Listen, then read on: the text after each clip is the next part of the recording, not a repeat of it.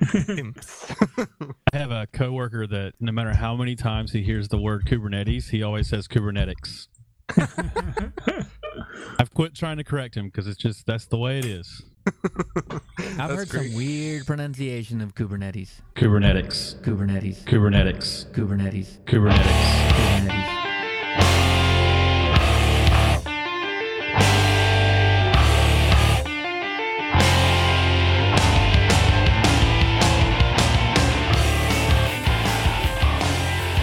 Welcome to Mintcast, the podcast by the Linux Mint community for all users of Linux. This is episode 353.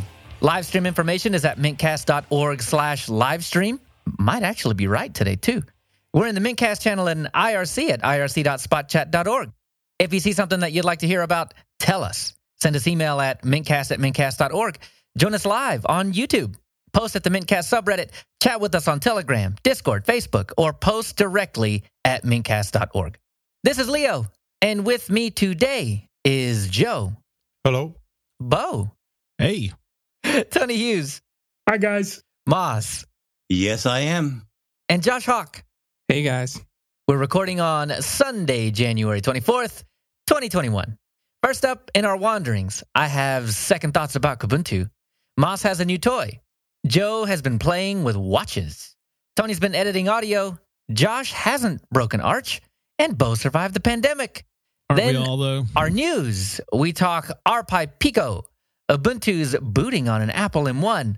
Flatpak is faster. Project Linux turns into Alma Linux and more.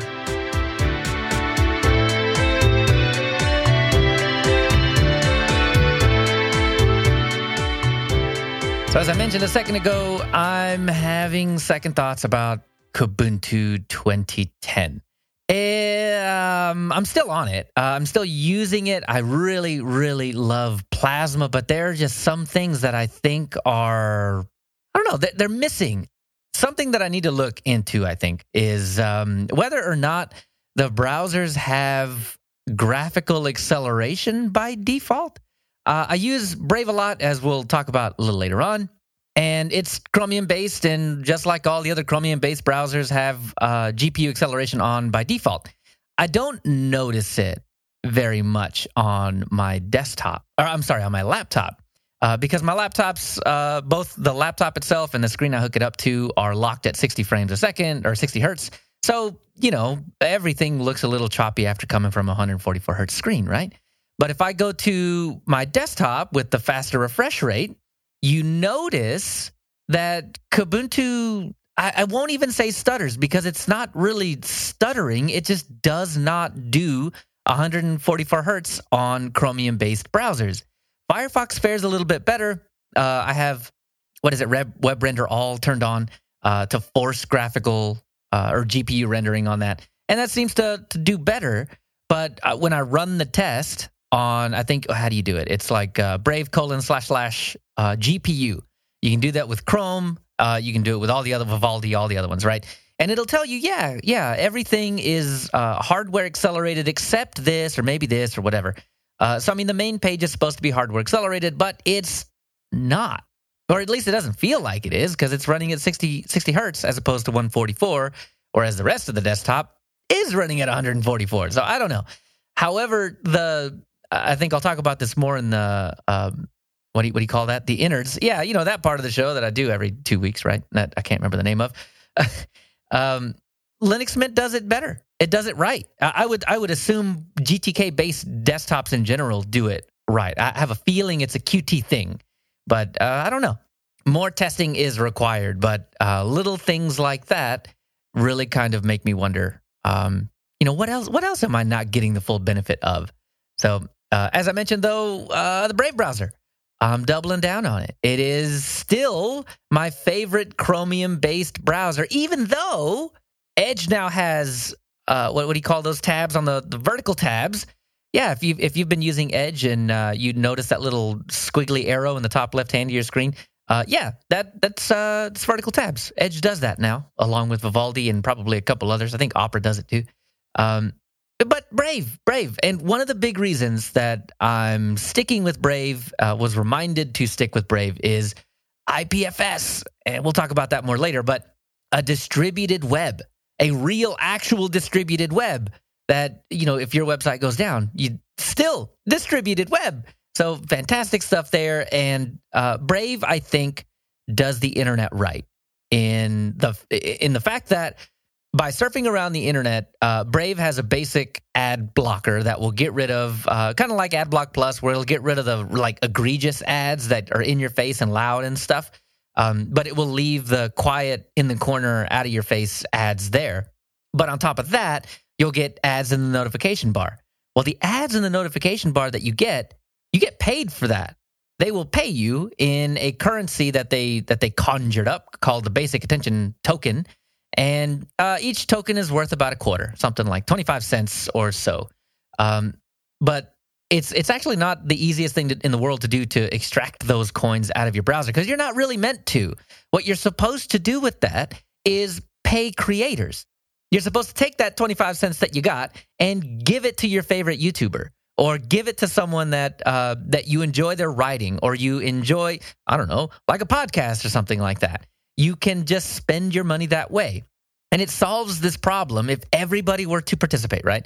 It would solve the problem of, oh, I make content, but I have to show you ads that circle everything and get annoying to the point that you know, you don't want to come to my website anymore, or you are forced to install an ad blocker or something like that.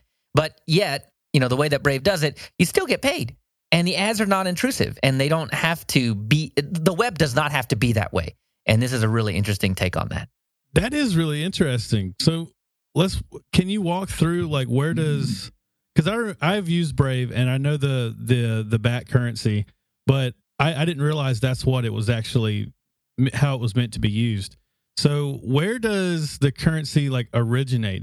Does Brave take money that would normally be paid out by the advertiser selling the advertising space, or how does the money originally originate? Far as I know, that's kind of the deal where, I mean, advertisers pay them and then they convert a portion of that into BAT to pay you for looking at the ad. And, you know, seeing the ad and clicking on the ad generate two different amounts as well. So actually interacting with the ad will pay you more.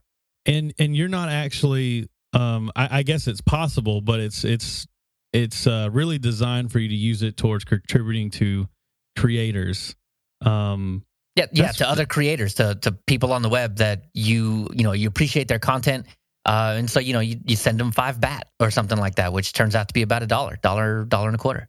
I really like the concept, man. That's really cool. How do you know that they received the BAT? I mean, you could go look at the blockchain that they have, okay. But I mean, I think in general, every transaction on any blockchain, except for the ones that are purposely obfuscated like Monero, you can go and verify that, you know, okay. wallet this gave wallet that this amount, and that will forever be look upable. There are websites that are dedicated to just looking up transactions. So you can go and verify if you so choose. But yeah, I mean, you could also just be like, hey, man, did you get my BAT? And then, you know, they'll be like, yeah. There's no reason for them not to, you know, give the Basic Attention Token to the creator because they're making money from the transaction itself. Yeah. There are transaction fees and all the other kind of stuff. That makes sense. Regular. Yeah, so they get paid. I just question all these things, you know. Yeah. Oh yeah. No, it's a good idea to do so. I mean, but it's a bit of a double dip, right? I mean, they get paid for showing you the ad, and then they get paid a lot less for the transaction fee. Because I mean, you're transferring $1, and they take a tiny percentage of that, probably like a penny or something to that effect. The only problem with that is I spend too much time on the internet as it is, and if I start watching loads of adverts, it's going to take longer. Well, that's the thing. You don't even have to. You don't even have to do that to get paid. If it pops up, you get paid. You can ignore it. You can close it. You can even hide notifications in your operating system, right? The silent modes thing. But you'll still get paid. So you don't even have to touch the ads or even look at them to get paid. Yeah, but you can't block them. You just need to leave them unblocked. Well, I mean, you can block them. You just don't get paid for seeing them. Or, you know, you don't get paid at all if you do that. Yeah, that's what I mean. But so you've got to have your ad blockers on. Well, not necessarily, because what you can do in a case like that is turn your ad blockers on for everything but, the URLs that you're getting from Brave. Do you have to have an account to store the BAT, or does it just store it on the browser as you have it? Yeah, you store it. Well, the browser is the wallet. That's what I mean. Yeah. Yeah. So every browser that you spin up has its own wallet and its own BAT amount, but you can tie up to 3 of them together if you sign up for an account. So it's that doesn't sound good enough for me. Why not? I've got way too many distros installed, and each one would have a different browser. And if I can only tie 3 of them together, then I'm in trouble. You have a lot of bad if you use them on all your distros, Moss. Well, if you think about it, I mean, it's you I'm would just enough give already, Josh. Well, I mean, what you would do before you nuke and pave one of those distros is just send all your BAT to one of your favorite creators, and then nuke and pave. I mean, you don't have to tie everything together. You can still do it without, but tying everything together is a little more convenient. You should be able to send it to one of your other browsers too. I think you can do that, but I think it's way more difficult, and you would have to tie it to an exchange to be able to do that. But because like I said, again, the whole point is to not keep it for yourself, though you can. It's to pay people so that they don't have to show you ads. Now, I will say that I've been watching the price of BAT, and it has steadily risen over the last couple of months. Except for this past week where Bitcoin lost $10,000 in value. Surprisingly, BAT still has been, it's been bouncing up and down, but not as bad as a lot of the other alt currencies. And it has been mostly on the rise. Yeah. A couple of weeks ago, it was at 15-20 cents. I think that's good and overall. And now it's at 30 cents. So, that's not too bad. Oh, okay, so it's a little more than 25 cents. Sweet. Yeah, right. Last I checked, I don't have it brought up right now. It was at 30 cents, and that was a bit of a rise for it. So nice. That's very cool. So, I mean, one of the cool things is that this is a way to get cryptocurrency without ever having to actually play the game. And then, I mean, I don't know, for some crazy reason, BAT turns into $1 or $2 or $5 or whatever. Hey, you get to ride that wave up. But also if BAT crashes, hey, sorry about your BAT. I also think this is just a really good use of cryptocurrency. Like it's not your normal get rich quick scheme that you hear. Right. Like this is a practical use for it that seems to be doing some good in the world. Yeah, this is buy some guy a coffee that you appreciated his video or something like that, right? And I mean, it is a communal currency, and I think that's the way that that's a good thing, at least. Yeah. Leo, you said it's a bit tricky to get get the money out of it if you wanted to. So how do creators get the money out of it? They have an exchange. Oh, what? Right. So when you become a Brave creator, you get a wallet. And you get a wallet that a full functioning wallet where you can. But it's basically the same as the browser. You have to send it to an exchange, change it to Bitcoin or change it to US dollars or whatever you want to do with that BAT. I mean, you play the real cryptocurrency game at that point. But as a user seeing the ads or whatever, I mean, you're dealing only in BAT, and you never have to touch an exchange or anything like that. Oh, cool. I am not Batman. But it makes it super easy. Crypto is hard in general. I mean, you tell someone, hey, all you got to do is just go download a wallet and then your wallet address, and you got to add cryptocurrency, and you got to exchange, and you got to do this, and everybody's like, nope, I've got real money that is way simpler than that. No thanks. So you understand that PayPal is now functioning with Bitcoin. Right, but again, I think PayPal still has that layer of obfuscation where it's like, well, you got to have a PayPal account, then you got to connect up your bank account, and then and then you ask the question, well, why can't I just use my bank account? Well, you can, but PayPal is not for that, and there's a whole conversation to be had, and it's all about being easy, and this makes it super easy, and you don't even have to even consider it cryptocurrency or feel like one of the Wall Street bros to use this. It's a simple way to pay folks a little bit of money for things that you think they deserve. Anyhow, last little bit is Flatpak PPA. I threatened Tony I was going to do it. I did do it. I'm on Flatpak 1.10. The last straw was I wanted to run the Chromium Flatpak. Turns out the Chromium Flatpak requires 1.8.5 or 6 or above. And if you don't have that, it's just like, hey, sorry, you can't run Chromium. I'm like, but I want to run Chromium. So my only option was to use the Flatpak PPA on Linux Mint to get it updated to the point where I could install Chromium. That is kind of weird, but I'm on the latest version of Flatpak, so I get to enjoy all the cool features we'll tell you about here in a minute. Anyway, Joe, what about you? I had ordered some new parts for that Samsung Galaxy S3 Frontier watch so that I could fix some small issues with it, and only because I saw a really good price for a set of parts that would do the job. And it also came with a bunch of different armbands, which the $40 price tag, it was worth it to get the armbands and a different motherboard. It works well, and the rest of the parts make for almost a whole watch, considering, you know, the other board that I had purchased. And if I were to buy another battery, I would have basically another mostly functioning watch, except the step counter would be like 10% off. And yeah, that would be about it. The new motherboard that I got is actually a cellular version, but because of the limitations of eSIM that is included on the board, I can't get it to work with T-Mobile. It's not a big deal for me because I wasn't going to use it as a phone anyway. It was just something cool to contemplate. I also purchased some more neckband headphones to work on since I haven't done it in a while. I know I have 19 or so working headphones, but I found some on eBay that have noise canceling, and they're not the LG line.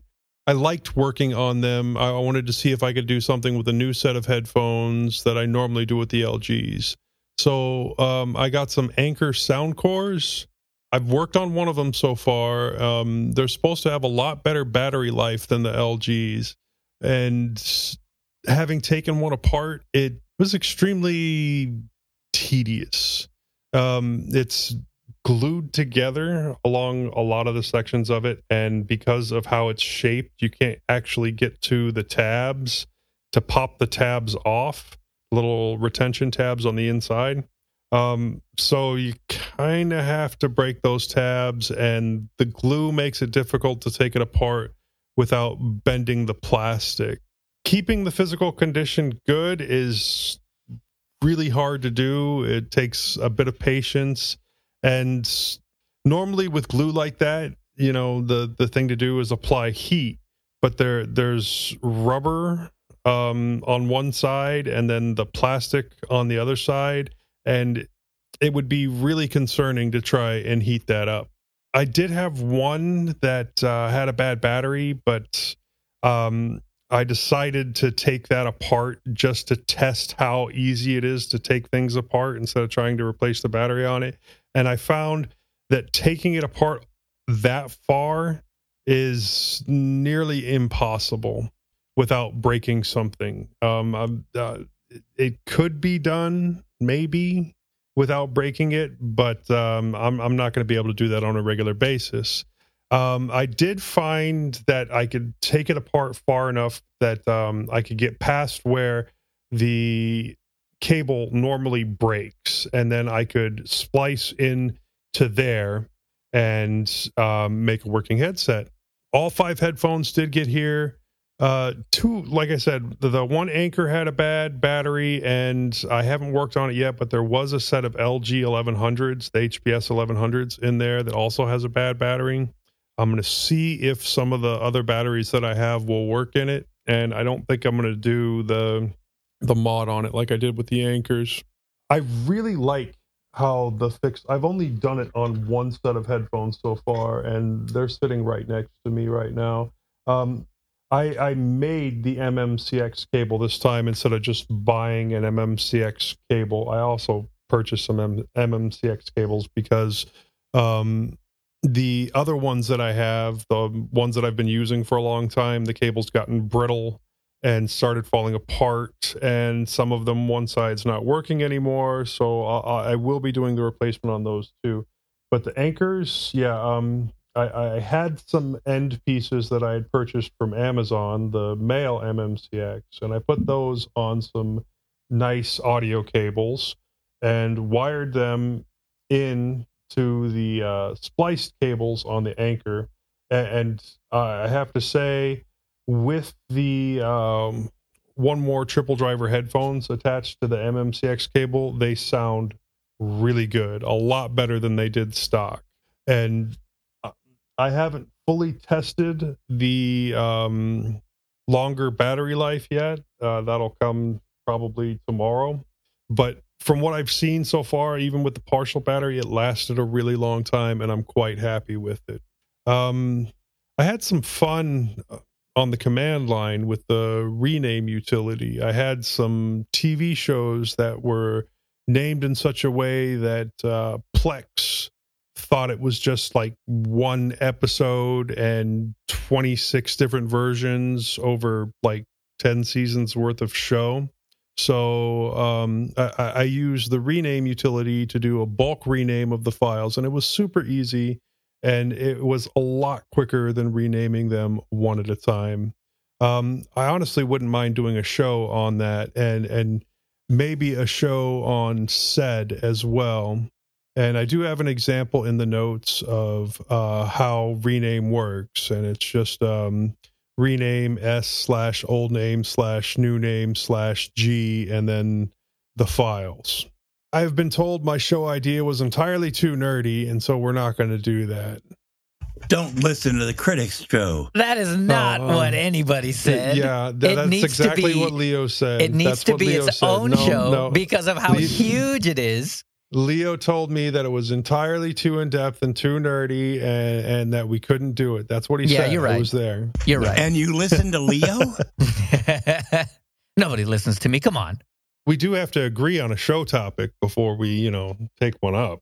Maybe I'll be able to convince people. Surprisingly, I was able to pick up a refrigerator for free. Very, very nice refrigerator. It's probably the $1,500 or so refrigerator.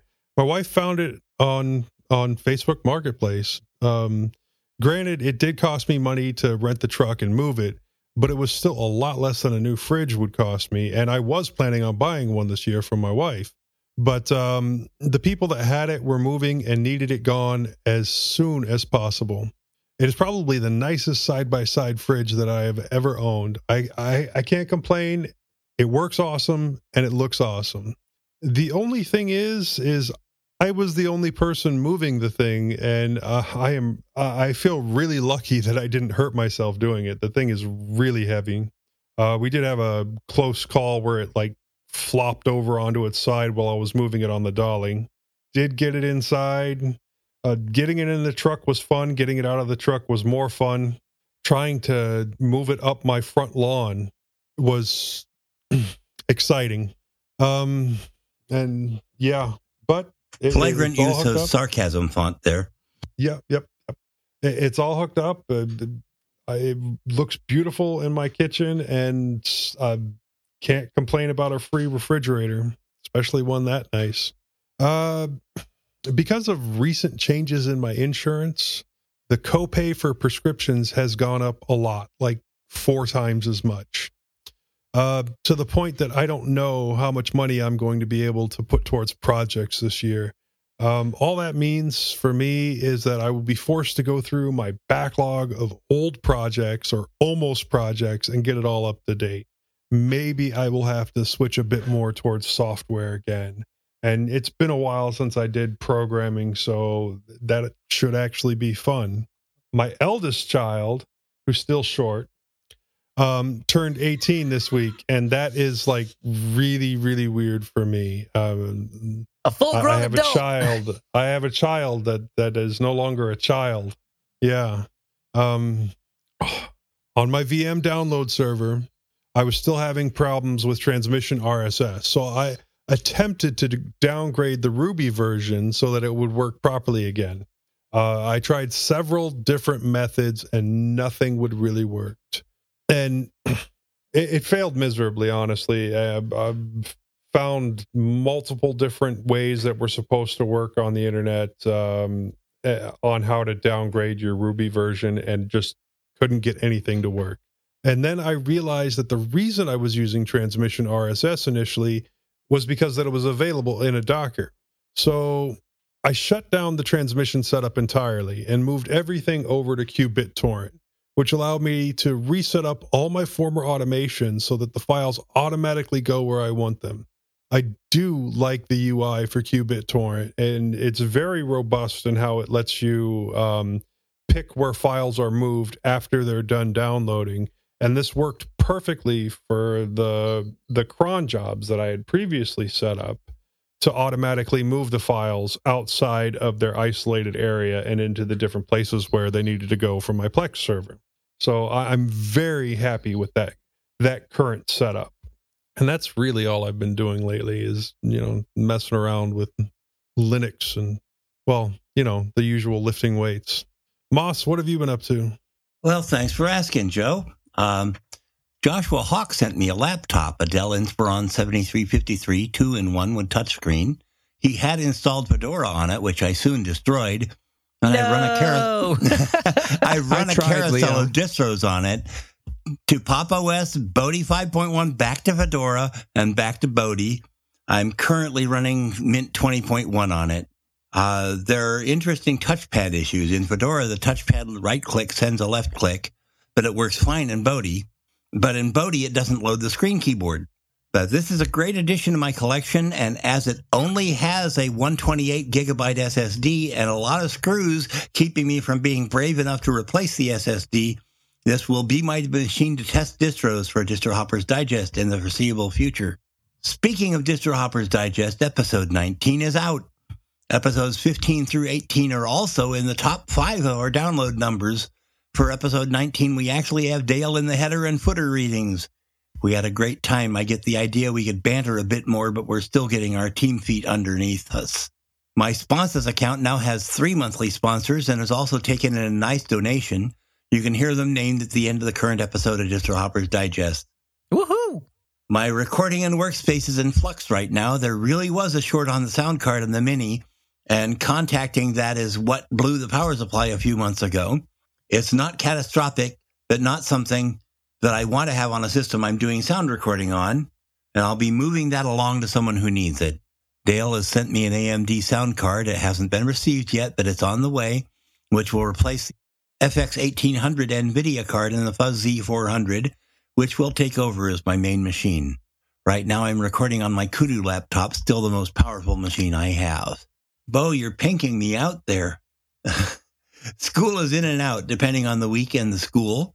I worked 4 days in the last 2 weeks and got paid for a fifth when they scheduled me and forgot to cancel it because there wasn't school. There weren't any students that day. My other business is poised to take off, and we plan to sell a lot of common products and donate 80% of our profits to projects providing housing, funds, and services to homeless people in America. I'll post the link when we're actually doing business. I'm sure some of y'all will want to help out on that. My teeth are not working yet. I'm running without them for this show. I have an appointment next week for a refitting. They cut into my cheeks. They don't fit right. The lowers, my tongue is in the way, or they're in the way of my tongue, actually. And I need to talk to them a lot about that, but I already have an appointment for this coming week. We're more than halfway through White Knight, the 9th book in the Dresden Files series. I've also been reading Grail and Cosmos, Arthurian Explorations by Albie Stone. Portions of this book were previously published by my friend Bob Trubshaw of Heart of Albion Press.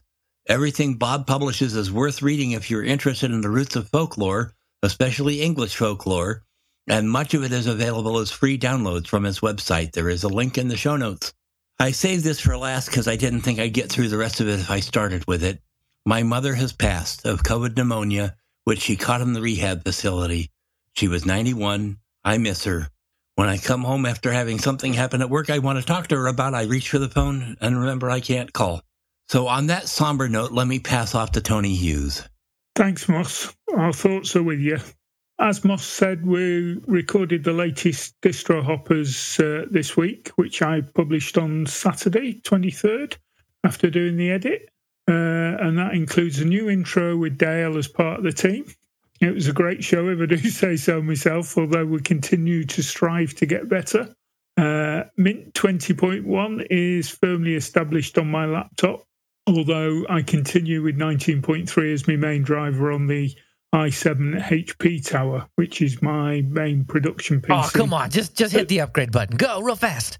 No, do it right now. It takes work. Do it live on the show. And all sorts. You don't need to back up first. Trust the process. No, I'll have to do a lot of tweaking. I have got, as I'm about to say, I have got access to a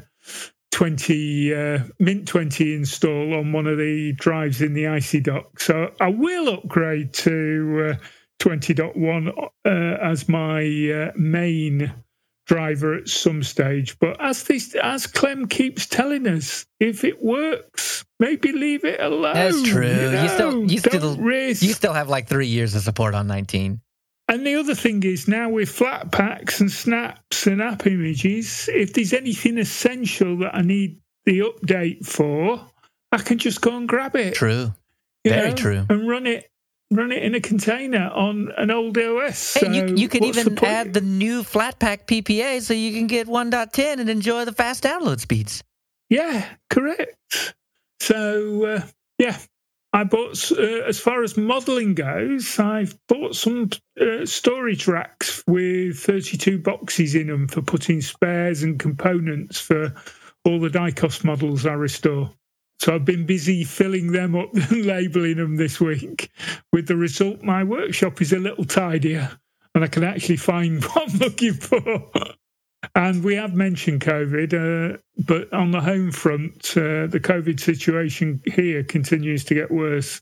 And by the time you hear this, we'll have passed the 100,000 deaths with COVID here in the UK. It may mean we're going to go into stricter restrictions before this is all over. A couple of days ago, the Netherlands introduced a curfew from 9 p.m. to 4:30 a.m. to try and stop some of the abuses of the current regulations. And we're continuing to hear stories of people gathering in large groups and illegal raves and illegal wedding parties and all sorts of stuff, which is not helping things. So we may see that happen here yet. But that's me for this week. So I'm going to hand over to Josh. Thanks, Tony. Well, Arch was still working, and now it's not. Oh, what? Did you make me lie? I did. Oh, no. Did it break during the show? What do you mean? Arch crashed. It didn't break. It didn't break during the show. Fault. It was. I don't know whose fault it was, really. It was me or the computer. Then it's Joe's fault. Right. So I just blame Joe. No, I tried to install Linux Mint as a dual boot with it. Now, I don't know if this was the reason why it broke or not. And the reason I say that is because I hit F12 to get into the boot menu, and Arch wasn't even there the first time I did it to actually get into Linux Mint to install it. So I don't know why that happened. But then I installed Linux Mint, and Arch popped up in Grub. So I'm like, oh, okay, it must still be there. So I selected it. No boot, just a black screen, nothing on the screen, it's just totally black. So I'm like, okay, I will boot into Mint. So I did that, and I looked through the hard drive, and everything's there, nothing was changed. I looked in the boot, all the boot stuff was still there as it was, nothing was changed. So I have no idea why it won't boot.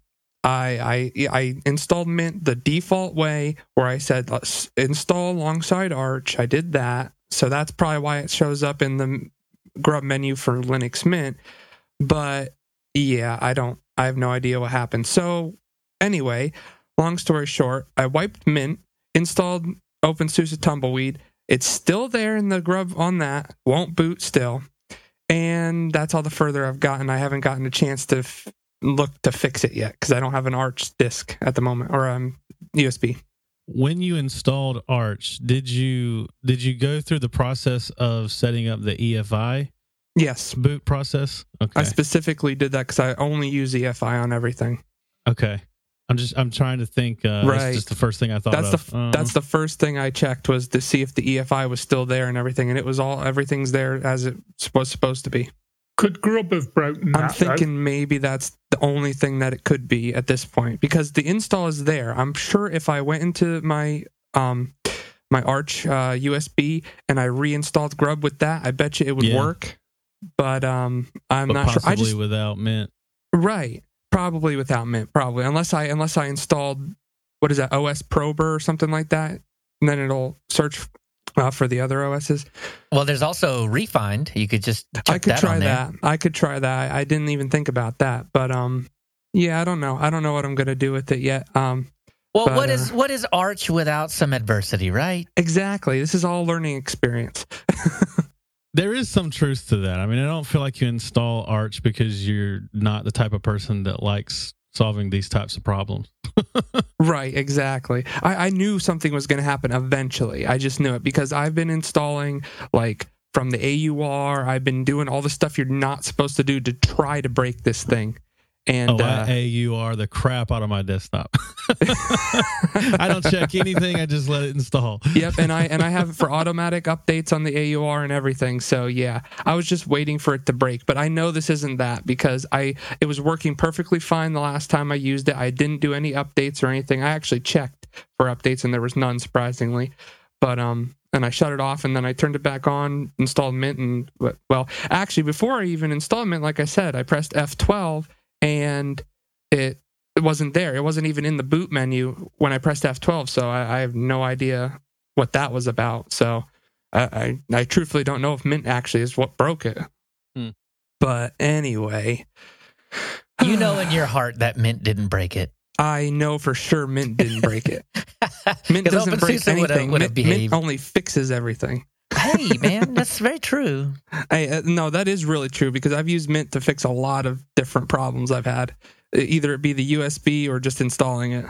But yeah, I know OpenSUSE is like the worst for support with. I mean, I'm sure I'm going to get flack for this, but it's the worst for support with other OSs as far as I've seen. I've tried it many times and it's been an issue. But yeah, it was there, though, so I don't know. But anyway, I will try fixing that later on when I get time. I've been playing a lot of games other than that before school starts because I feel like I need to get that in because once school starts, I will not have time. Finally, after 7 years of playing this game, I beat Dragon Age Inquisition. And yeah, it's a long time. I stopped playing it for a while and then I started and I stopped. And now I finally said, you know, I'm going to beat this game because I'm getting too many things in my feed that are going to ruin the ending for me. So I finally beat that. And then I was playing also Kingdom Come Deliverance. I'm not going to get into all of it because this is not a gaming podcast, but I figured I might as well mention it because I was doing it. No, it was not on Linux, unfortunately. And you're out of here. You're done. Yeah, I know. I might as well be. But I know Kingdom Come Deliverance will not play on Linux as well as it can. I haven't tried what Hoosie said was to change the kernel out for another kernel. I forget exactly which one it was. The TKG one, maybe? No, it was a different name. Oh, okay.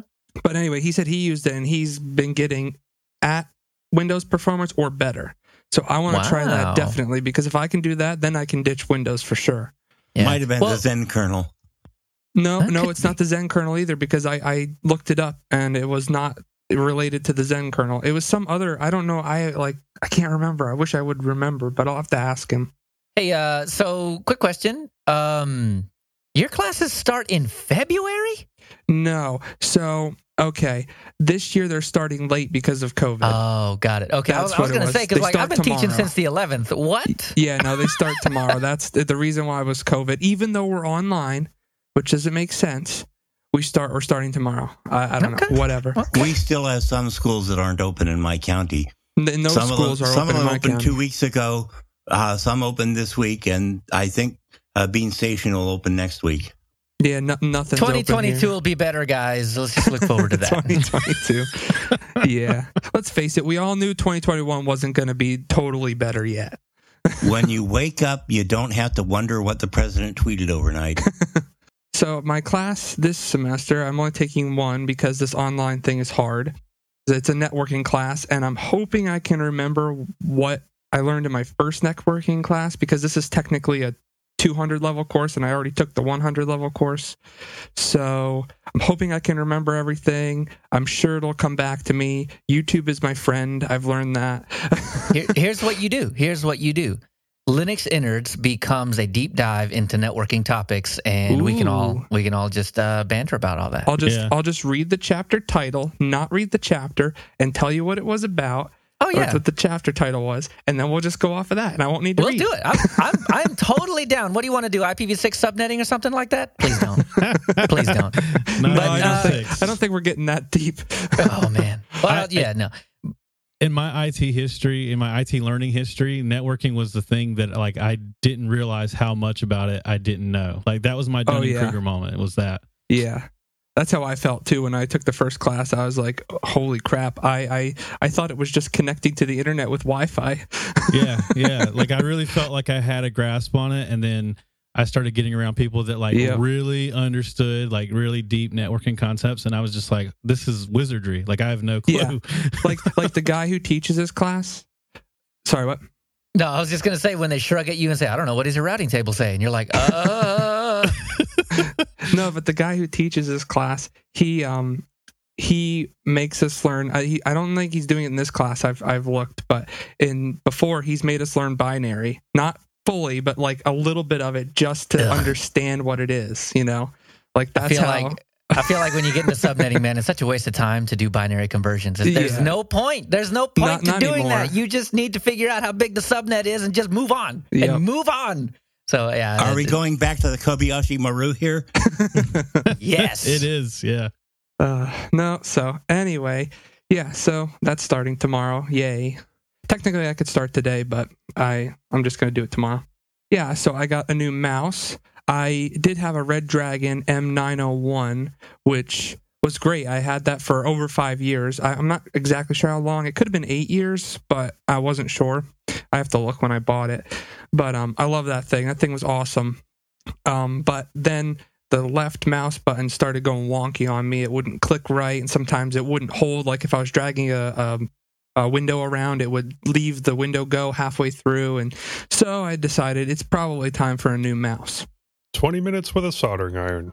Yeah, probably, but I needed a new mouse at that point. I didn't have time to fix it, and I don't really know how to solder that well. If I did, I probably would get into it. It's still here, so I'm not going to get rid of it. Now that you have a new mouse, what's it hurt to go in and try and fix the other one? That sounds like a plan. But you will have to purchase a switch and just replace that left switch. Yeah, probably.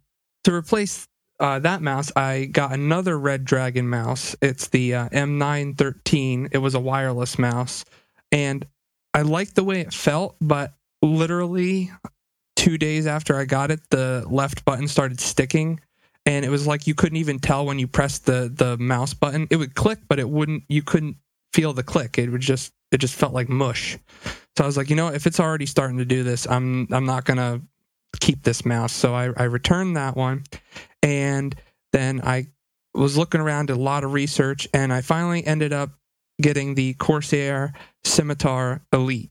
It has 12 side buttons like the rest of them do, but these 12 side buttons are actually adjustable. The whole panel that the 12 buttons are on can go back and forth, so you can, for different hand sizes, you can adjust it, which is really nice for me because apparently my hand is huge, because everyone said that this mouse is like for people with big hands, and my hand goes way over the mouse. Like I'm like, I can fit the whole mouse in my hand, so I guess I have large hands. I don't know. You know what they say about guys with large hands? They can fit the whole mouse in their hand. That's totally what they say.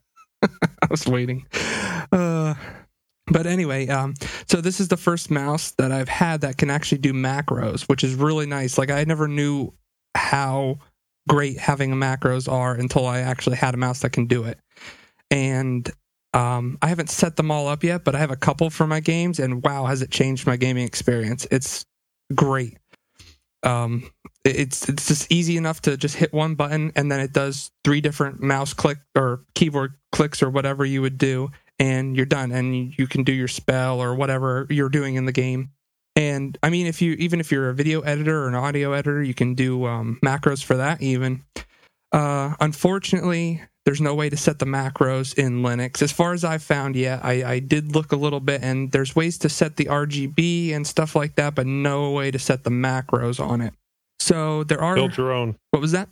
Build your own. Build my own, yeah. That's what shortcuts are for. You're going to make me a builder yet. Repair. But anyway, there are three profiles on the mouse that you can save your macros to, and then you can switch with two buttons on the mouse back and forth between those profiles. So you can use it on any OS at that point. So yeah, that's basically all it really needs to be able to work on Linux. And yeah, so if anyone's looking for a good mouse with side buttons for MMO gaming or macros or anything like that, this is definitely a good mouse for that. Okay, so that's about it. So how about you, Bo? What you been up to? Oh man, well, the big thing in my house this week has been COVID. I heard it affected everybody. Everybody else's stories this week somehow was affected by COVID. But before we move on from your mouse, one, I always have to have the buttons on the side of the mouse, like the MMO style, because that's basically all I play is MMOs. I couldn't even imagine trying to play an MMO without that type of mouse. Oh yeah, definitely. But another, like, I kind of have a little bit of a funny story. A long time ago, like, it was like when I built my first PC, I was playing Counter-Strike. It might have been Source, but it might have been the one before that even. And I had a mouse that had a macro system, and I'd never used it before. I opened the macro recorder up and was like playing around with it, and I was like, oh, I can't figure out how this works. I'm just going to... VAC ban! Oh yeah, the VAC ban. And I'm like, screw it. I'm just not gonna try this out. I'm not gonna do the macro thing. And so I just ignored it. I never used that feature. Well, I'm playing Counter-Strike, and I'm like, probably smoking mid or whatever you do in Counter-Strike, and then all of a sudden the menu opens up and just exits the game. And I was like, what the hell? Like I didn't do that. Like, well, how did that happen? And then then later on I was playing the game again, and I was doing something, and the menu opens up and just exits the game. And I was like checking my antivirus. I'm like trying to figure out what the heck happened. Like my computer must be like hacked, or somebody's got control of my PC. Like, if someone's remoted into my machine, what could be happening? And like, I'm doing other things. Like, I have my web browser open, and then, menus start opening and things pop up. And finally, I figured out that when I had opened that macro menu, I started recording, and then decided not to do it, and then just started, doing things. And I made a macro on my mouse that was just like opening random menus and clicking buttons. I guess that's why when I got this one, that they didn't set anything up. Like, literally, you can press any button and it wouldn't do anything. So that, I guess, that's why. You're a true hacker when you hack yourself. Yeah. I hacked myself, yeah. Oh man. But no, I haven't been doing much of anything the last 2 weeks. My wife and I just got over COVID, being COVID positive. I wanted to talk about it a little bit on the podcast. Just I don't know if it's sort of an awareness thing, but like I wanted to say, like, I understand how people, especially in the beginning before we really knew all the details, and we still don't know all the details about COVID, but I could definitely see how, like, you could have it and not realize you had it, because if this wasn't going on in the world right now, I wouldn't have known to get a COVID test because my symptoms were so mild. And so I could definitely see how there could be people out there even now that don't realize that they're positive. So I think it's important to get tested for sure, for that reason. Always a good idea. So my wife got it first. The odd thing is we got tested twice in 1 week because of it was a job requirement. It had nothing to do with symptoms or anything like that, and it was negative for both me and my wife. Both tests for me were negative. We had to get them twice, and both times they were negative. And then when my wife got her second test, it was positive, but we'd not been anywhere. I asked my wife if she'd been anywhere. We'd not really been anywhere since the first test, so we were like, well, how the heck we were just sitting at home? How did we get it? But then when you really start thinking about the places, like, you say you've not been anywhere, but then when you really start tracing your steps, you're like, well, I did have to go to Walmart and go in and get like a can of something. And then, but all I did was go in and grab that and leave. I didn't touch anything or interact with anybody else. And then even when my wife's telling me this story, I'm thinking, but you came home with more than just that can. You had to go to other places in the store. So it's like, it's really hard to kind of trace what happened. And I think that, She did the whole grocery store shuffle, right? Where you go around the edges and then hit the aisles in between and kind of. Yeah, the way everything's at Walmart, where it's like everything's like you go in to get enough stuff to make a peanut butter and jelly sandwich, and you end up in 4 different places in the store to get all the pieces to what you need. It's like a game of Resident Evil trying to put together one dish in a Walmart grocery section. So yeah, I don't know. We don't know exactly what happened, but whenever she tested positive, even that time I was negative, and I didn't have any symptoms yet. But we knew inevitably, you know, if she's got it, if this is really as contagious as they say it is, there's no way I'm going to go without getting it. So, you know, I had already started working home from work and that sort of thing, and then I started getting like a sort of a scratchiness in the back of my throat, but it wasn't alarming. Like it wasn't like, oh God, something's wrong. It was just sort of like a sinus kind of thing. Like I just felt like I had drainage. Maybe I slept with my mouth open because my nose was stopped up. It was that sort of scratchy throat. And then the next day I was talking to my dad on the phone, telling him about it. And while I was speaking to him, he pointed out that like I couldn't complete a sentence without clearing my throat. Like I was constantly clearing my throat. And so that's when I started thinking like, yeah, maybe this is it. Maybe this is what it feels like. And so I went and got another test, and sure enough, I was positive. And I would say the worst of the symptoms, like, you know, I've heard people talk about achiness and fevers. I never ran a fever. My wife ran a slight fever one night. I never ran a fever. The worst symptom was probably, you know how your skin kind of feels sensitive whenever you have the flu? I kind of had that. Occasionally, it would kind of spur up. Like there would be moments where I'd feel like, ooh, my skin feels sensitive and kind of chilly. But it wasn't as bad as the flu. Like whenever I've had the flu in the past, and those symptoms were much stronger and much worse. So, yeah, I just say all that to say, like, you know, be careful, because there's people, there was some other family members on my wife's side of the family that got it a lot worse, that actually had to be hospitalized. And so you don't really know how it's going to react to you. But even if you're somebody that, you know, you feel like you might have like very mild symptoms, take it seriously. Like try to look into it, find out if you got it. I know it's different depending on where you live in the country, but here where I am, it was really easy to get a test. I basically just called a doctor's office, and they sent me a referral. And within the same day, I was able to go get a test. I've heard nightmares of people having to wait, you know, long periods of time to finally get a test. I think my father-in-law had to wait like 3 or 4 days. But yeah, I don't know. It was the county I live in, you have to make an appointment to get it, and it's not instant, and it's like they don't really want you to get the appointment. I don't know. Yeah. I taught 3rd graders twice in the last 2 weeks, and you'd think that's exposure, but apparently the vaccine schedule for Tennessee is on a county-by-county basis, and it's not going to be till February or March that I will be eligible as a school teacher to get the vaccine. Yeah, my wife's in that boat, too. She's a school teacher, and she's not getting it till late then, too. Yeah, anyway, luckily I didn't have bad symptoms. It wasn't bad at all. I had to work from home. That was harder than dealing with the symptoms. I did have like a little bit of a breathing thing. So like, last night I streamed a card game with a friend of mine, and I listened back to it this morning, and I could tell that I was breathing heavier. Like it sounded different. And so I think I still may be kind of breathing differently than I realized. I don't know. On paper, it sounds like flu symptoms, but I can just tell you, having experienced both, it didn't feel like flu symptoms. Like I understand why people are saying it's flu-like symptoms, because when you see it on paper, that's what it is, but it didn't feel the same. So I'm just saying, you know, if you feel different, go get it checked out. Good advice. Yeah, but moving on from that, I have some projects coming up that I want to do to talk about on the show. They're both Raspberry Pi related. I'll give you guys a little brief tour of them right now, and then we'll move on to the news. But hopefully they go well, and then I can talk about them in detail on the next episode. But first off, I want to do a Raspberry Pi webcam. I have been trying to stream more on YouTube lately, doing some of the tabletop RPG games that I've been doing on my YouTube channel. And now I want to do some card games and just different things.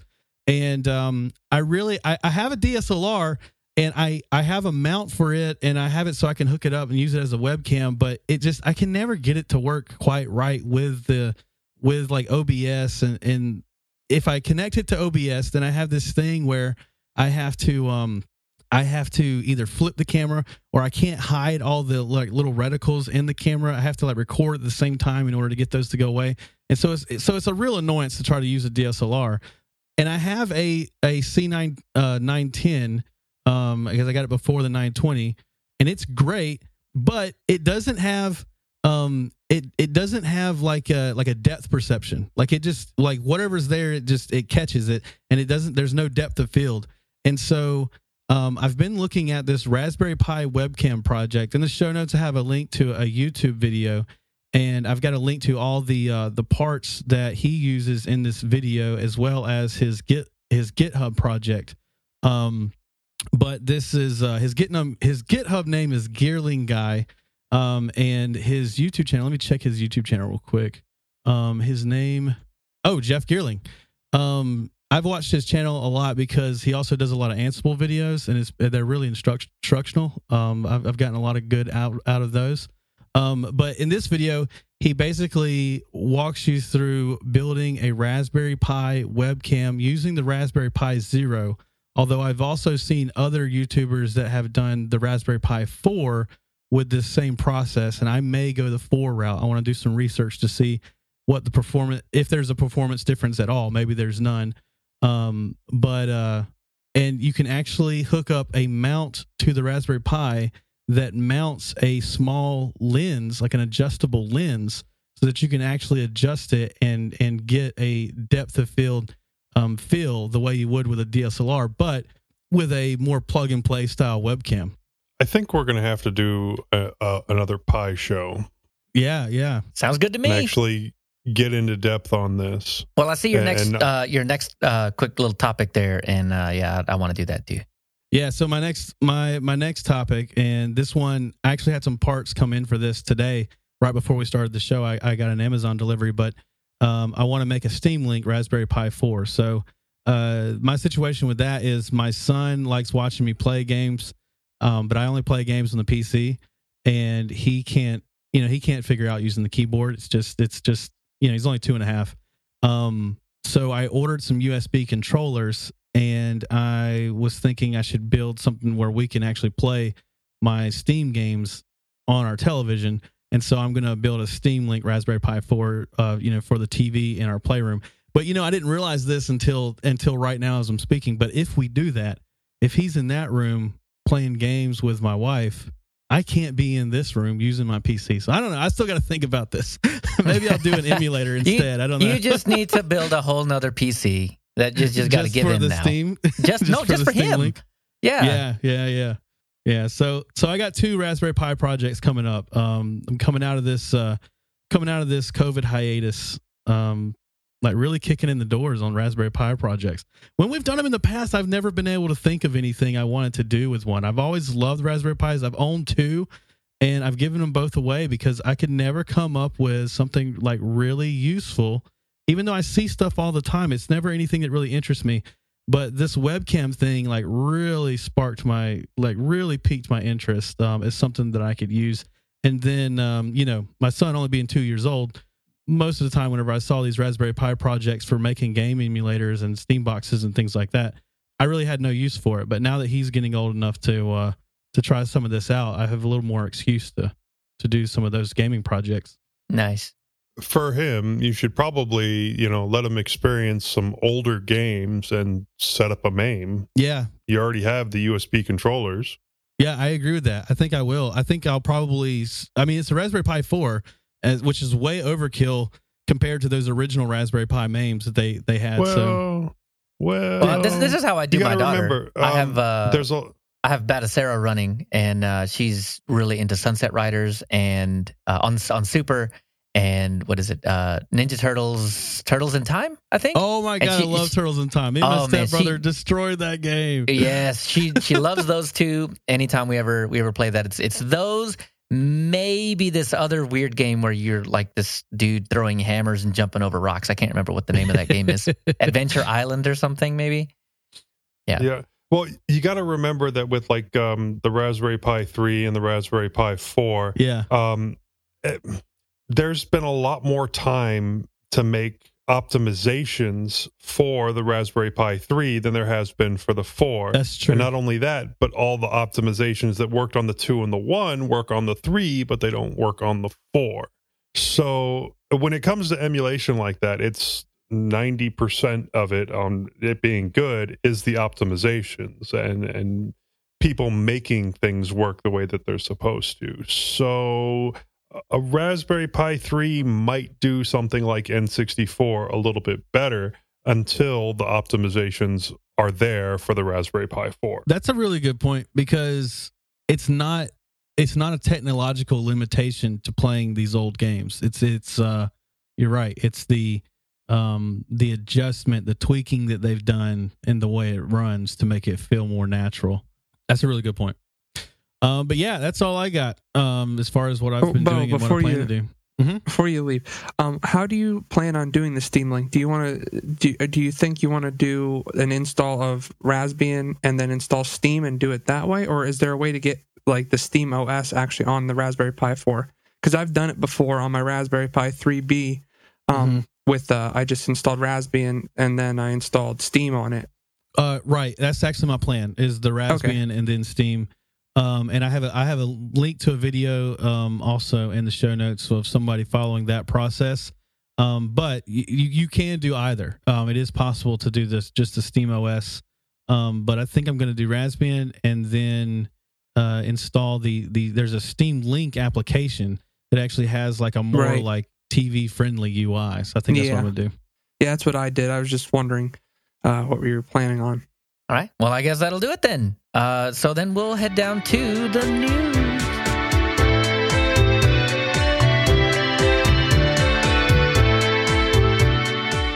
In the news, I'm out. I'm going to immediately hand it over to Tony.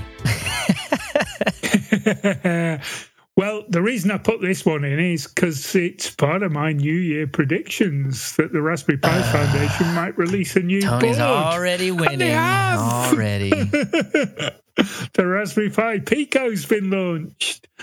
It's not a full computer. It's not a single board computer. It's a little microcontroller costing $4, but it's a new Raspberry Pi board. So they're encroaching on Arduino space. They are, and yeah, it's quite cool. I think the main call for this is going to be embedded stuff where you need something lightweight and you maybe only need a couple of connections to the input-output, and weight is a real issue. I think this will play good, but it's a lot smaller than the main Raspberry Pi. I'm not sure how much smaller it is than the Pi Zero, but it is quite a bit. Go on. It looks like the Teensy 2.0, and I wonder if you could just use that as a USB controller for like building your own keyboards and stuff. I assume you can, since you said it's similar to what was it? The Arduino, yeah. Yeah, well, it's got IC2 on it. So yeah, I would imagine you could. Yeah. But there's if you go to the link in the show notes, there's a link to Hackspace magazine, and they did a full write-up on it this month, and you can download the PDF of that for free. It's a Raspberry Pi publication, and as with the Magpie magazine, it's released under Creative Commons, so you can download a free PDF of the magazine. Check that out. I have to wonder if it has the same pinout as the Teensy, because that would be awesome, because then you could just all the pinout stuff is in the Hackspace magazine. If you check that out. Cool, because then it would be really easy to set it up as a USB controller. And I'm looking for one. In fact, I've got the magazine on my desktop. I think it's at the end of the magazine. There's a full schematics of all the pins and everything. Yeah. Yeah. If you go to second to last page, there's a full schematic in the Hackspace magazine with all the pinouts and everything. Yeah, I'm actually looking for something to use as a USB controller for the arcade machine that I'm building. As well as the Foundation releasing the Rome version of the board. They've also licensed the chip to other people to use. So they're actually selling the Raspberry Pi chip that's on the microcontroller to other manufacturers so that they can produce their own stuff. And I know Pi Moroni and Pi Hut are producing a couple of things. So check them out as well. Nice. And I don't know who put this in here, but this is really interesting. Android 10 to RISC-V architecture. This is cool. So real, actual ARM-based, portable, something or another, Android, this or that, Play Store, right? What? That was actually from Eric the Unready, so you should know where that came from. No, I don't. So this is cool, though. If you take a look at the link, you can see that there is a screen sitting on top of a board, and I mean, they're going through and showing you clicking all the different Android stuff and just showing you the fact that, well, yeah, it works. The thing that they're using is a dual-core T-head Xuan Tai, TA, whatever, C910 at 1.2 gigahertz. So a dual-core chip, and it looks like it's running Android fairly decently. But then again, I guess I don't really know. They're not running any apps on it or anything like that, just showing you that it does indeed boot.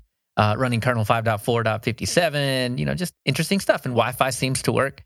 So this is really interesting. This is more hardware enablement for Android in general. So just interesting stuff. Well, speaking of enablement, here you go, naysayers. For everybody that was shaking their head when I brought up the topic the first time, the Apple M1 running on, or Ubuntu, or any Linux really, running on an M1 Mac. They said it couldn't be done. Those that said it could be done said that it wouldn't be done until 2022 or 2023 or sometime in the future. By the time the M2 came out, the M3, M4. Nope. How about today? It works today. So you can have Ubuntu with 20 hours battery life. No, not that battery life. There are no optimizations for that battery just yet. But here's the thing. Ubuntu actually boots on the M1 Mac, so now at this point, it's just refinement. So it's working toward getting that 20. I don't think we'll ever get that much battery life. But here's the thing, though. You're still going to get better battery life than the most expensive XPS you can put your hands on. That, I think, is impressive. Very impressive. So, if you click on the link that we've got in the show notes, you can see that... Let me see, the gentleman that got it done, who is one of the leaders of, wait for it, Corellium. Corellium. They're working on the same thing that Asahi Linux is working on. And yeah, they've got Groovy Gorilla running on the Mac M1, just the desktop set-top box one, not the laptop just yet. But that's coming. And that's not it. Their Asahi Linux's new target, or at least one of their main targets right now, is reverse engineering the GPU. So currently, Ubuntu running on the M1 Mac is using software rendering only. So they haven't figured out exactly how to use the GPU just yet. But Alyssa Rosenzweig, I think I pronounced that correctly, who's done a lot of GPU work for the Panfrost driver, which runs the Mali and Bifrost GPUs in a lot of the ARM-based devices, is now turning her attention to the GPU. So I figure if you do it once, you can do it again, as Hector Martin proved. If you can reverse engineer one device, you can reverse engineer another. And yeah, so we're seeing a lot of progress in that realm, and that's exciting. So I did look into the pricing of all of this, right? Because everybody's like, oh, well, Mac is so expensive, you don't want to ever do any of the blah, blah, blah, right? I mean, if you're looking for an equivalent XPS, they're about $50 different. You're looking at 16 gigs of RAM, 512 gigs of SSD storage, NVMe on a Mac, and then looking at the equivalent XPS. Turns out the XPS is actually more expensive.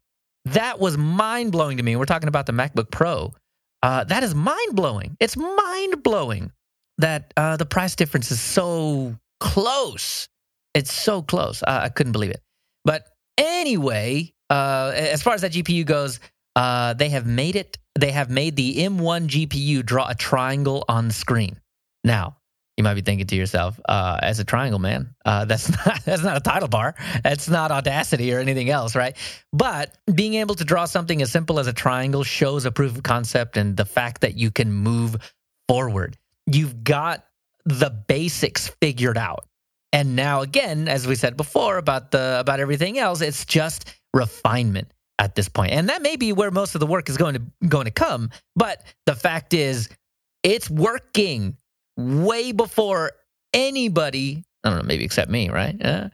Said that it was going to be working. So I'm really happy about this. This is exciting stuff. It is making me consider buying a Mac. I don't think so, but I might.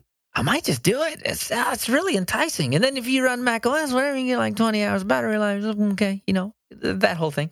Anyway, let the hate mail flow. That'd be fine. So good news there. Edge, now a Mac. Leo, hey, look. Vertical tabs, man. Turns out I hate vertical tabs. I can't stand them. So that feature is not enticing to me. I feel like I don't even know you anymore. I know.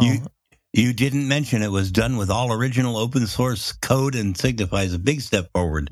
Yeah, well, I said the big step forward, open but I didn't say open source, it's original open source code.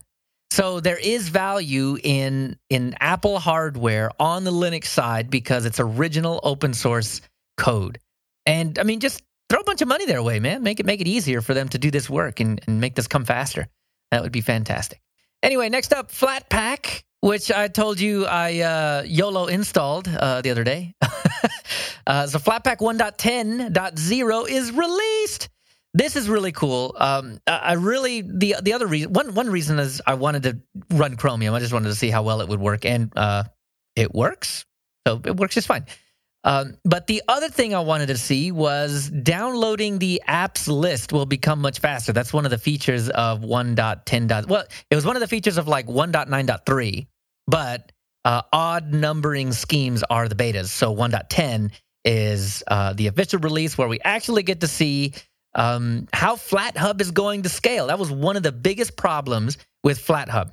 As it grew, everybody doing a FlatHub up or a Flatpak update would have to download the whole new manifest, which is basically everything that exists in FlatHub. You'd have to download that first, and then you would be able to get the stuff that you needed, which incrementally gets longer and longer and longer and longer. So one of the cool changes in 1.10 is that you now only download your own architecture. Before, it was like you had to download the ARM architecture, you had to download the x86 architecture, you had to.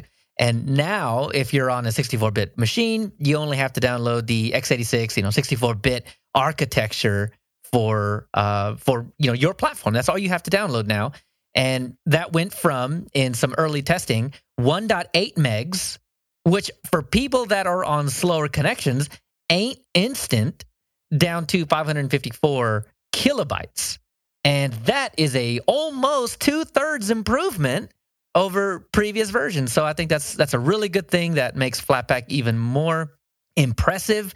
I really do just think function-wise, it's got fewer paper cuts than Snap does right now. I know Snap's working on it, the whole team is working on it, but it just seems that Flatpak has been ready for prime time with less paper cuts for longer than Snap has been, and it really just seems to me that Flatpak is the way to go.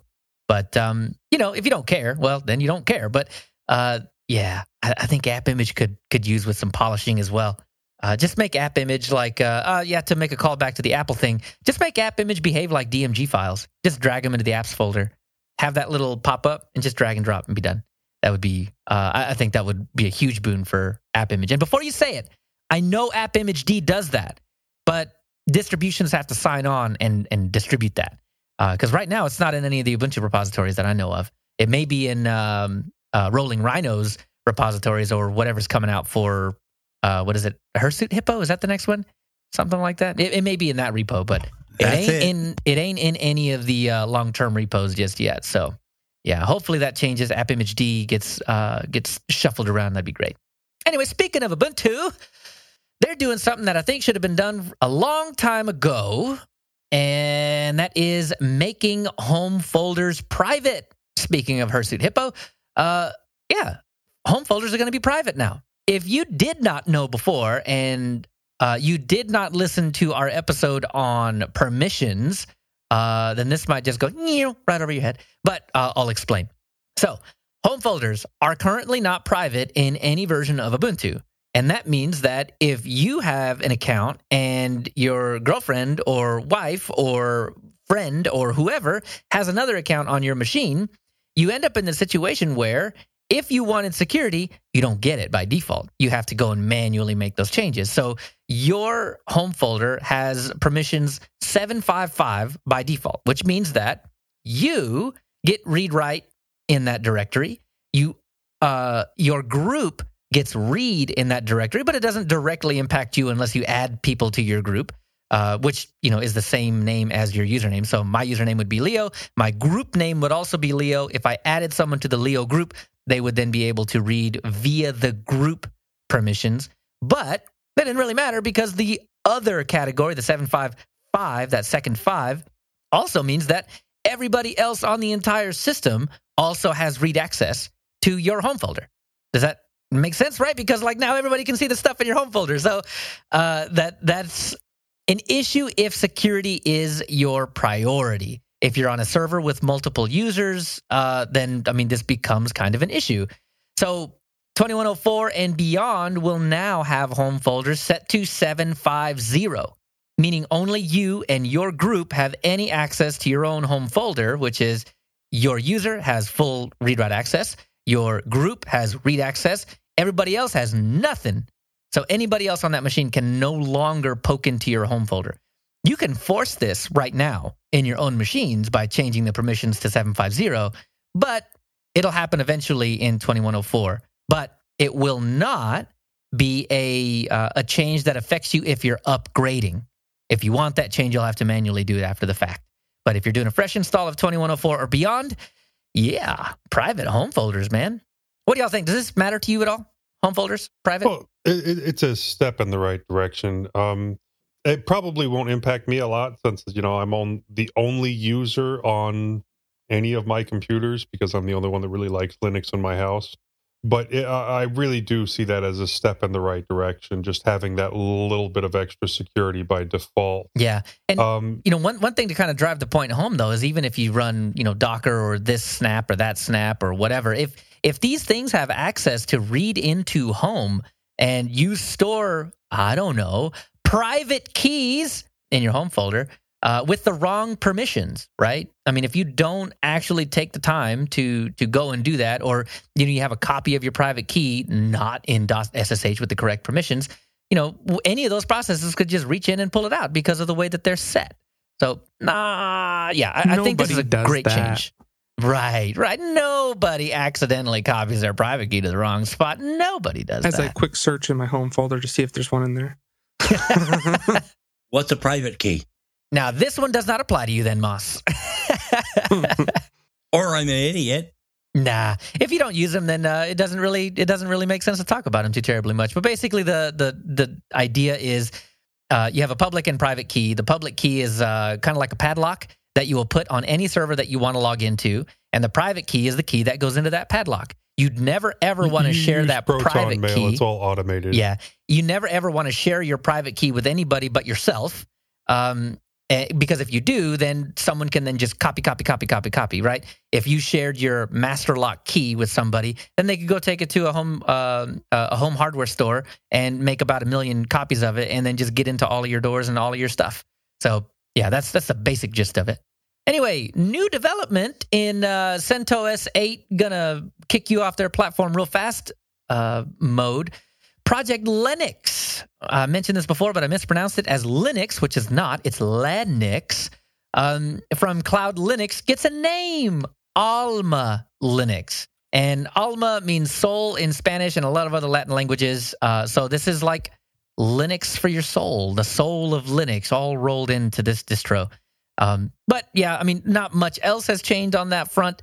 But one of the CentOS 8 successors, or at least one of the ones trying to be a successor, now renamed to Alma Linux. Well, actually, I heard one other thing on the CentOS RHEL front. and that's that they're giving away up to, I think it's up to 16 licenses for free use. Oh, you're right. For companies. Yes. Good call.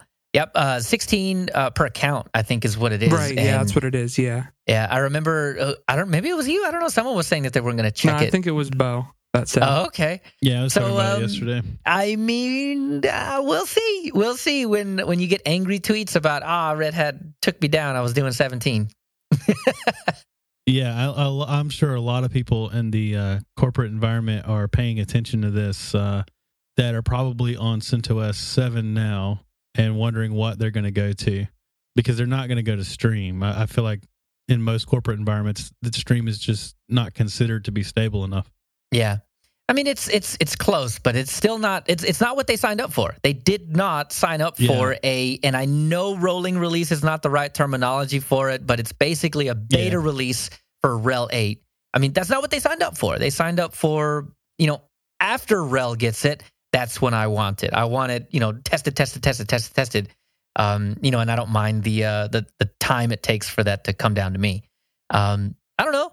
Oracle Linux, right? And everybody gags. But well, I mean, that's one of my main reasons for not wanting to run Fedora is that it has limited lifespan on each release, and they haven't had a great record at upgrading from one release to another.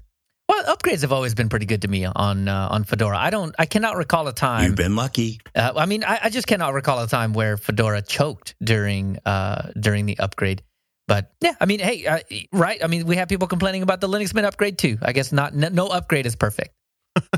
Anyway, just a quick update on the gaming front. For those that were wondering, hey, is Valve just going to keep throwing money at Linux? The answer is yeah. They don't get a whole lot of return for that, but. I mean, they have proven time and time again their commitment to making sure that things work on Linux just fine. And, I mean, we saw that with Cyberpunk 2077 running a couple of days after release. That's right. Yeah, is insanely impressive. And my understanding is that it ran terribly, exactly as it does on Windows. Right. Man, yeah, unoptimized. But not as bad as it ran on the PlayStation. Yeah, PlayStation 4 and the Xbox One. Yeah. Those poor consolers, man. I love the videos on that though. That they were the best. Oh, the ones where it took forever for everything to start to render? Well, not only that, but someone would just be standing there looking into the distance and you'd see this little dot and all of a sudden it would get closer and closer. And as it got closer, you realized it was a car flying through the air coming at you. Oh God. Yeah, those are just, oh man. I've seen video after video after video comparing Cyberpunk 2077 to other games that were released in 2002 and 2004 and 2008 that do things better than Cyberpunk. But oh man, history will not be kind to CD Projekt Red on this particular topic ever. It was not a good release. No, there hasn't been not. This has been the worst release in a long time that I've noticed. Yeah. Well, I mean, the upshot to this is that Valve made Cyberpunk 2070, or they contributed to the horrible running of it on Linux, but just as it did on Windows. So I think that's still a huge step forward, a really good signal for those of us gaming on Linux. And I've got a quote from the basically the State of the Union of 2021, how it's going to go, how things are going, all that. Linux, we're continuing to invest in technology that improves game compatibility and performance through Steam Play. We're also putting together new ways for prospective users to get into Linux gaming and experience these improvements. So, I mean, it's your 2021 commitment from Valve. In 2022, I'll expect another post with another commitment to Linux gaming again. But, this is good. Linux is less than 1% in Steam, yet Valve will still throw money at this. It is a loss leader for them, and I just appreciate every single day that they do this. So another one that I was hesitant to put in here, but why not? Let's stir the pot. Chrome cutting off API access to everyone but themselves. Sync no longer available. I was reading the original post, and if you click on the link on this one, you'll actually get to read the post on Chromium where it talks about During a recent audit, we discovered that some third-party Chromium-based browsers were able to integrate Chrome features such as Chrome Sync and click-to-call that are only intended for Google's use. Blah, blah, blah, blah, blah, right? So what they're saying is browsers like not Opera or Brave or Vivaldi, those all have their own ecosystem for syncing. But other lesser-known browsers were adding in Chrome Sync and other features, and Chrome was like, no, we're just going to cut it all off for everybody, even if you don't use it. It's just nope. And one of the things about this is not really that big of a gut punch for most people, except for people that are running Chromium. And on a first read, Google actually doesn't even reference Chromium. They reference third-party Chromium-based browsers. Not Chromium, but third-party Chromium-based browsers. Chromium is not Chromium-based. Chromium is Chromium. So, but on first read, it would seem like Chromium dodged a bullet on this one. Well, that's not how it reads if you follow the Fedora Twitter, because you have a couple of folks that were jumping in to, yell the sky is falling. Tom Calloway, one of those. So he says, Google has announced that it's cutting off access to Sync and other Google-exclusive APIs from all builds except Google Chrome. This will make the Fedora Chromium build significantly less functional. And then he does clarify down a question by Bulio Get. He asks, the Chromium dev blog says third-party Chromium-based browsers, and this was my thought too, right? Is Chromium third-party now or what? I don't understand. And then Tom Calloway comes back and clarifies, says that Google clarified and says, if it ain't built by Google themselves, it's third-party. So, yeah, even though third-party Chromium-based does not specifically say Chromium, it does mean Chromium too. So the reason I really wanted to bring this up is not because I use Chromium or anything like that, but to ask a question that I have had for a long time. If you're going to use Chromium and you're just going to slap all the Google crap into it anyway, why aren't you using Chrome? Why Chromium? Well, I don't get that. A couple of reasons. One, Chrome doesn't run on a Pi 3. Okay, valid Chromium point there. Does. Two, sometimes you want a completely separate browser that is still Chrome or Chrome-based, Chromium in this case, that you can log into with a completely separate account. Well, not anymore. And keep it completely separate. Well, at least not with Sync. So, now you no longer can. So on that point, I mean, would it bother you to move to Brave or Vivaldi or Edge or some other Chromium-based variant? They're all basically the same performance. Well, if they come up with their own sync solution, then no, it wouldn't bother me. It'd be just the same thing if I were still doing the whole separate account for Chromium. So for you, Chromium is a choice because it's convenient, not because it's the best one or something. Right.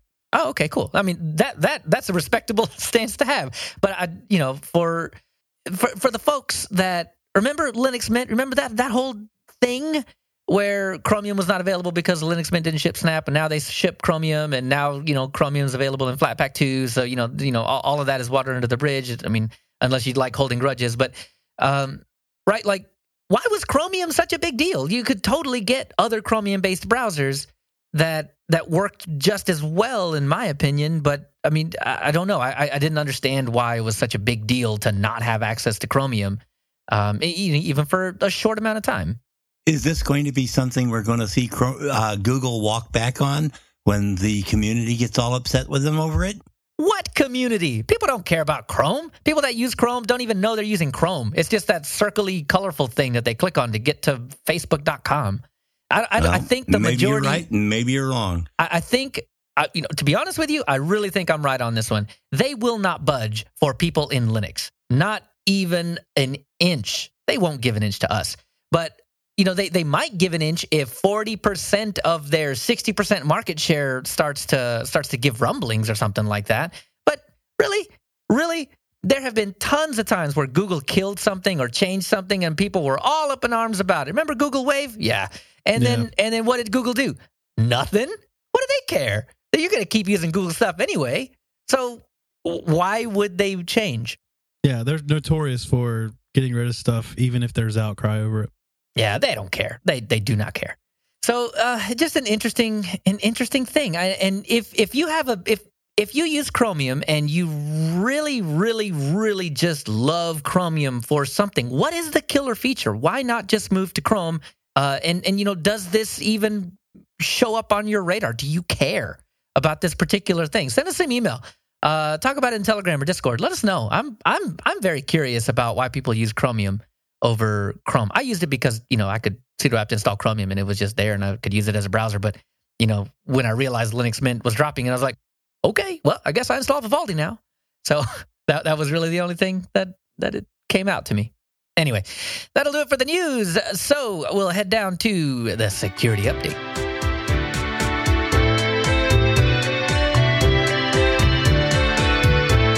I'll keep it quick. I'm going to blame it on Bo.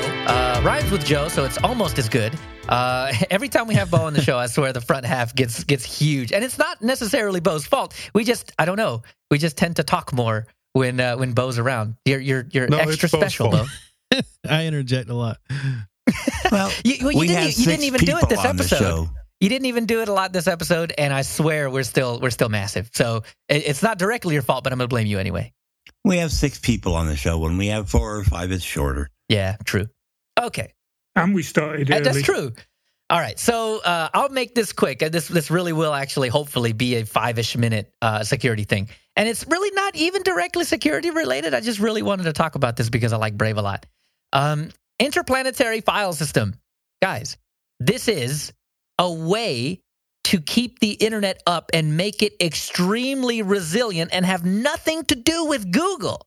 This is one of my favorite features that have come out on the internet in a while. I mean, the DNS over HTTPS thing, I mean, that was really cool because you could kind of mask some of your DNS stuff from specific people or whatever. But I mean, if you were interested enough, you could kind of reverse that and figure it out, right? That was a cool feature, but not like this. This is different. This is something that would be so groundbreaking if it catches on. So, real quick, originally created back in 2015, the purpose, like BitTorrent, is to make file storage on the web distributed to increase the resilience of the web by allowing people that opt in to IPFS to store little bits of data that they've seen and share it out when somebody else geographically close to them makes a request. Think about it like this. We go to mintcast.org all the time. Let's say we turn on IPFS and we also become a local node. That way we can share out stuff. If someone, you know, in my city was looking for mintcast.org, they wouldn't download the content from mintcast.org. They would download it from me and then get anything that I didn't have from mintcast.org or somebody else around me that has also gone to that website and opted into IPFS. So it can speed up the web because, I don't know, if you're in the US and you go to mintcast.org, it's a little slow because, you know, it's hosted in the UK, so it takes a little while to get over there, right? I mean, but IPFS can help with that by giving you the bigger assets and then just, you know, grabbing the rest of the stuff that you don't have stored from mintcast.org. So it has that perception of being faster. And then as well, what happens if mintcast.org goes down, right? Everybody else that's involved in IPFS can continue to serve up mintcast.org, and you don't have to use archive.org or something like that to do that, you know, and put extra strain on them. By the way, donate to them because they are fantastic. But right, it takes the load off of them a little bit, yet they can still be their archival thing. And that's the deal, right? Like, IPFS is fantastic and allows you to take some of the load off of those single points of failure that exist on the internet. And so as Josh found out earlier, turning on IPFS is super easy. You just go click in the settings. That's it. That's literally it. And then once you go to an IPFS website or one that is enabled or enhanced by IPFS, Brave will ask you, hey, you want to be a local node? You want to do this gateway thing? And if you say yes, then you also will start to divvy out any kind of information that you have that somebody else might be requesting. And here's why I think it is so cool. And here's why I think we need it. Google AMP. So for those of you that don't know what Google AMP is, it's basically IPFS, but Google controls it. And here's the thing. If you enable AMP on your website, then Google will go and download all the crap and then put it on their servers, and then it will distribute it to you based on your geographic location. Sound familiar? Yeah, it's basically IPFS, right? And that's how that works, right? And it will be fast because Google's serving it up to you. It's going to be resilient because Google has servers all over the world, and it gives you peace of mind because, you know, if your server goes down, Google, right? Every good point about IPFS is mirrored in Google AMP. But the difference is Google does not control IPFS, nor could they. No one could. IPFS is a protocol like BitTorrent to where you take down one, you can't take down another. If for those of you that are really decrying censorship right now, this is something you should be paying attention to. This is a way to keep a website up regardless of who decides they should be up or should be down or whatever the deal may be. Now, the reason that I mentioned Brave earlier in this segment is that there's only one browser in the entire world, at least popular, that implements IPFS. Not by default. You have to go turn it on. You have to opt in. And that's a good thing, I think. You know, features like this should be opt-in. That browser is Brave. So for all that stuff I said at the top of the show about, oh, you can, you know, they're doing the web right because you can do ads and, you know, all this stuff, and you can pay content creators and all that stuff, right? That's great. And then also this. This is another fantastic thing. And Chrome is looking into adding IPFS, so it's not like they're far behind or anything like that. And it's not like they're trying to stifle innovation in this area. But having Google control pretty much all of everything out there, I think, is a security issue, for the same reason that I think Chromium-based browsers dominating the market is a security issue, right? So, I mean, you know, me harping on Brave kind of goes against that idea, but, you know, you get IPFS with that, which is okay. And Firefox is looking at implementing IPFS as well, so yes, another reason to use Firefox. So I have a question. Leo? Oh, sorry, you go first, Moss. Yeah. Okay. Wouldn't the ultimate be a completely distributed internet like Beaker browser is trying to do? Well, I think functionally, Brave is certainly more popular than Beaker browser. So this would. Well, yeah, but that's because Google runs everything, you know? Well, no. If we want to get totally out of Google, then Beaker is the only way to go. So I think one of the big issues with something like that is that you have to actually get it installed on people's machines. And I mean, how easy is it to set that up? It takes seconds. Okay. I mean, so, you know, honestly, this is something that I'll have to look into because I don't know enough to say, you know, IPFS is better. But one of the things that I will say is IPFS is a global standard, is something that is already written and ratified, and anybody can implement it. So if you have to use a specific browser to do it, then that might be less of a value than it's coming in Brave, it's coming in Firefox, it'll come in other Chromium-based browsers as well. So IPFS may be the way to go just because it's going to get more airtime. Well, Beaker is a project of Sir Tim Berners-Lee, who, as they say, invented the internet. Yeah. So... All right. Well, I'll look into that. We'll talk about it some more. But yeah, I don't want to say... honestly, I just don't know enough about it to say anything smart. So so I'll refrain for now. Anyhow. Yeah. No, Leo, I just wanted to ask. Now, does it only work like for Brave? Let's just focus on Brave. Does it only work between Brave browsers and the nodes that they have? Or can this work, like, let's say Firefox implements it? Would it work between Firefox nodes and Brave's nodes? Or is it only those nodes unless they, like, form a standard? Oh, so that's a really good question. That's I should really have had the answer. Yeah. So the answer is yeah, it'll work with anything because IPFS is like IP addressing. So it's like a standard in itself. Exactly. Okay. So if you sign on to the standard, then you are also agreeing that you're not going to break it for other people. So yes, another. You're just going to continue to make it better as you make more nodes. Exactly. IPFS is an agnostic protocol, just like HTTPS is. I don't care what browser you're using. I'm going to serve it up to you. Whatever you do, what you want to with it. Yeah. All right. Well, cool. So yeah, that'll do it for the security.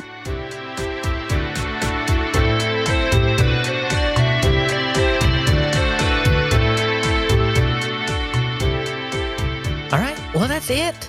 That's all. That's totally it. And I realize now, as we come down to the announcements, the second half of this show is going to be tiny.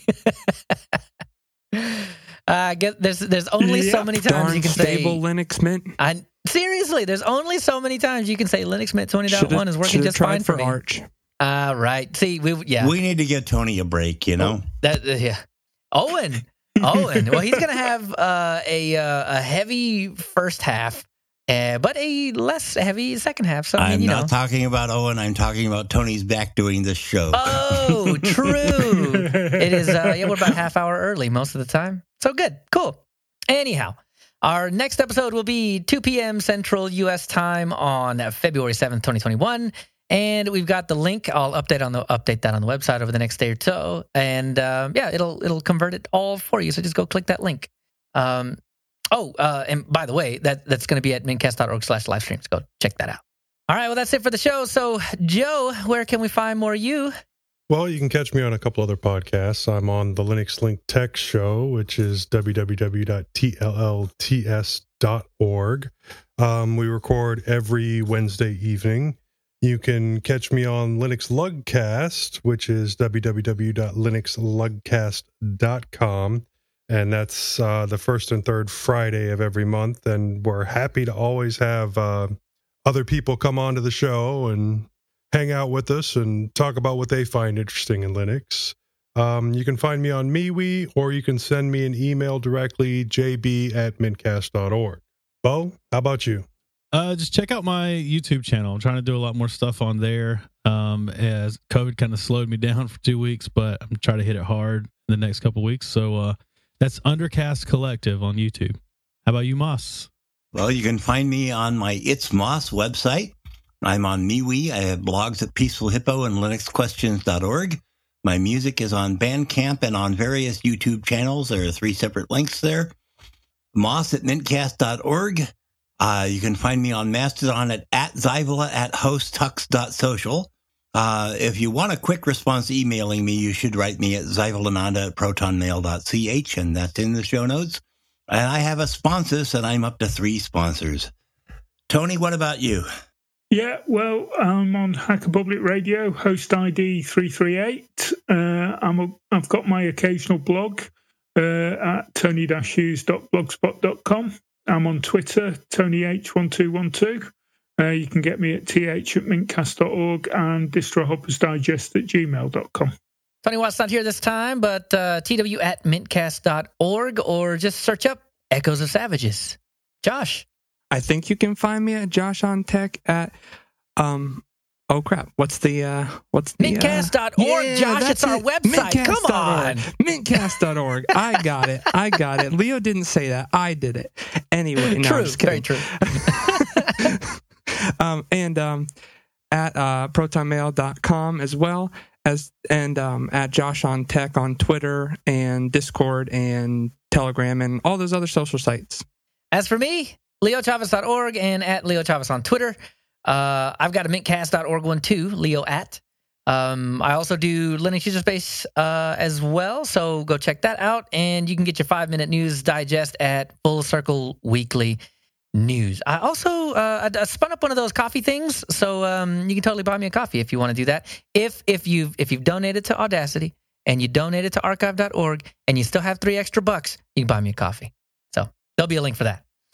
Anyhow, but before... Do we get to pick the coffee? You know what? Like, can we keep sending you double and triple espressos and see what happens? You know what? Yeah, and I'll drink it right before the show, and I will speak even faster than I did during the feedback, which was, whoa. I am okay with this. I was really thinking, I need to get through this really fast because it's, I want to keep the show short or whatever. And then I realized, the second half of the show is not long at all. Okay. I don't think we'll get complaints about that. Yeah, probably not. Anyhow, before we leave, we want to make sure to acknowledge some of the people who make Mintcast possible. Owen Peary for our audio editing, Josh Lowe for all his work on the website, Hobstar for our logo, and Londoner for our time sync. And news, by the way. So much news from Londoner. Thanks.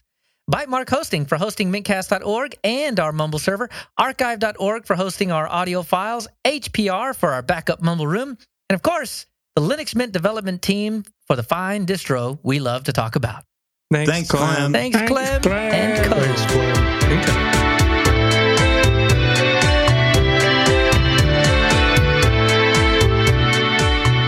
This has been another episode of the Mintcast podcast.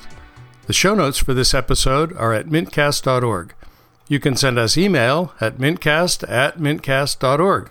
You can find more information about Linux Mint at www.linuxmint.com. You can follow both Mintcast and Linux Mint on Twitter, at Mintcast and at Linux_Mint. Thanks to Mark Blasco at podcastthemes.com for our theme music, and thanks for listening to this episode of the Mintcast.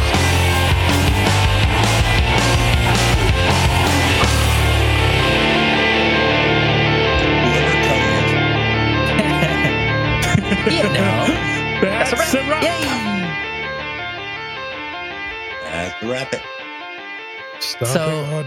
Actually, how long was the first half? Was it like, it was like an hour 50, wasn't it?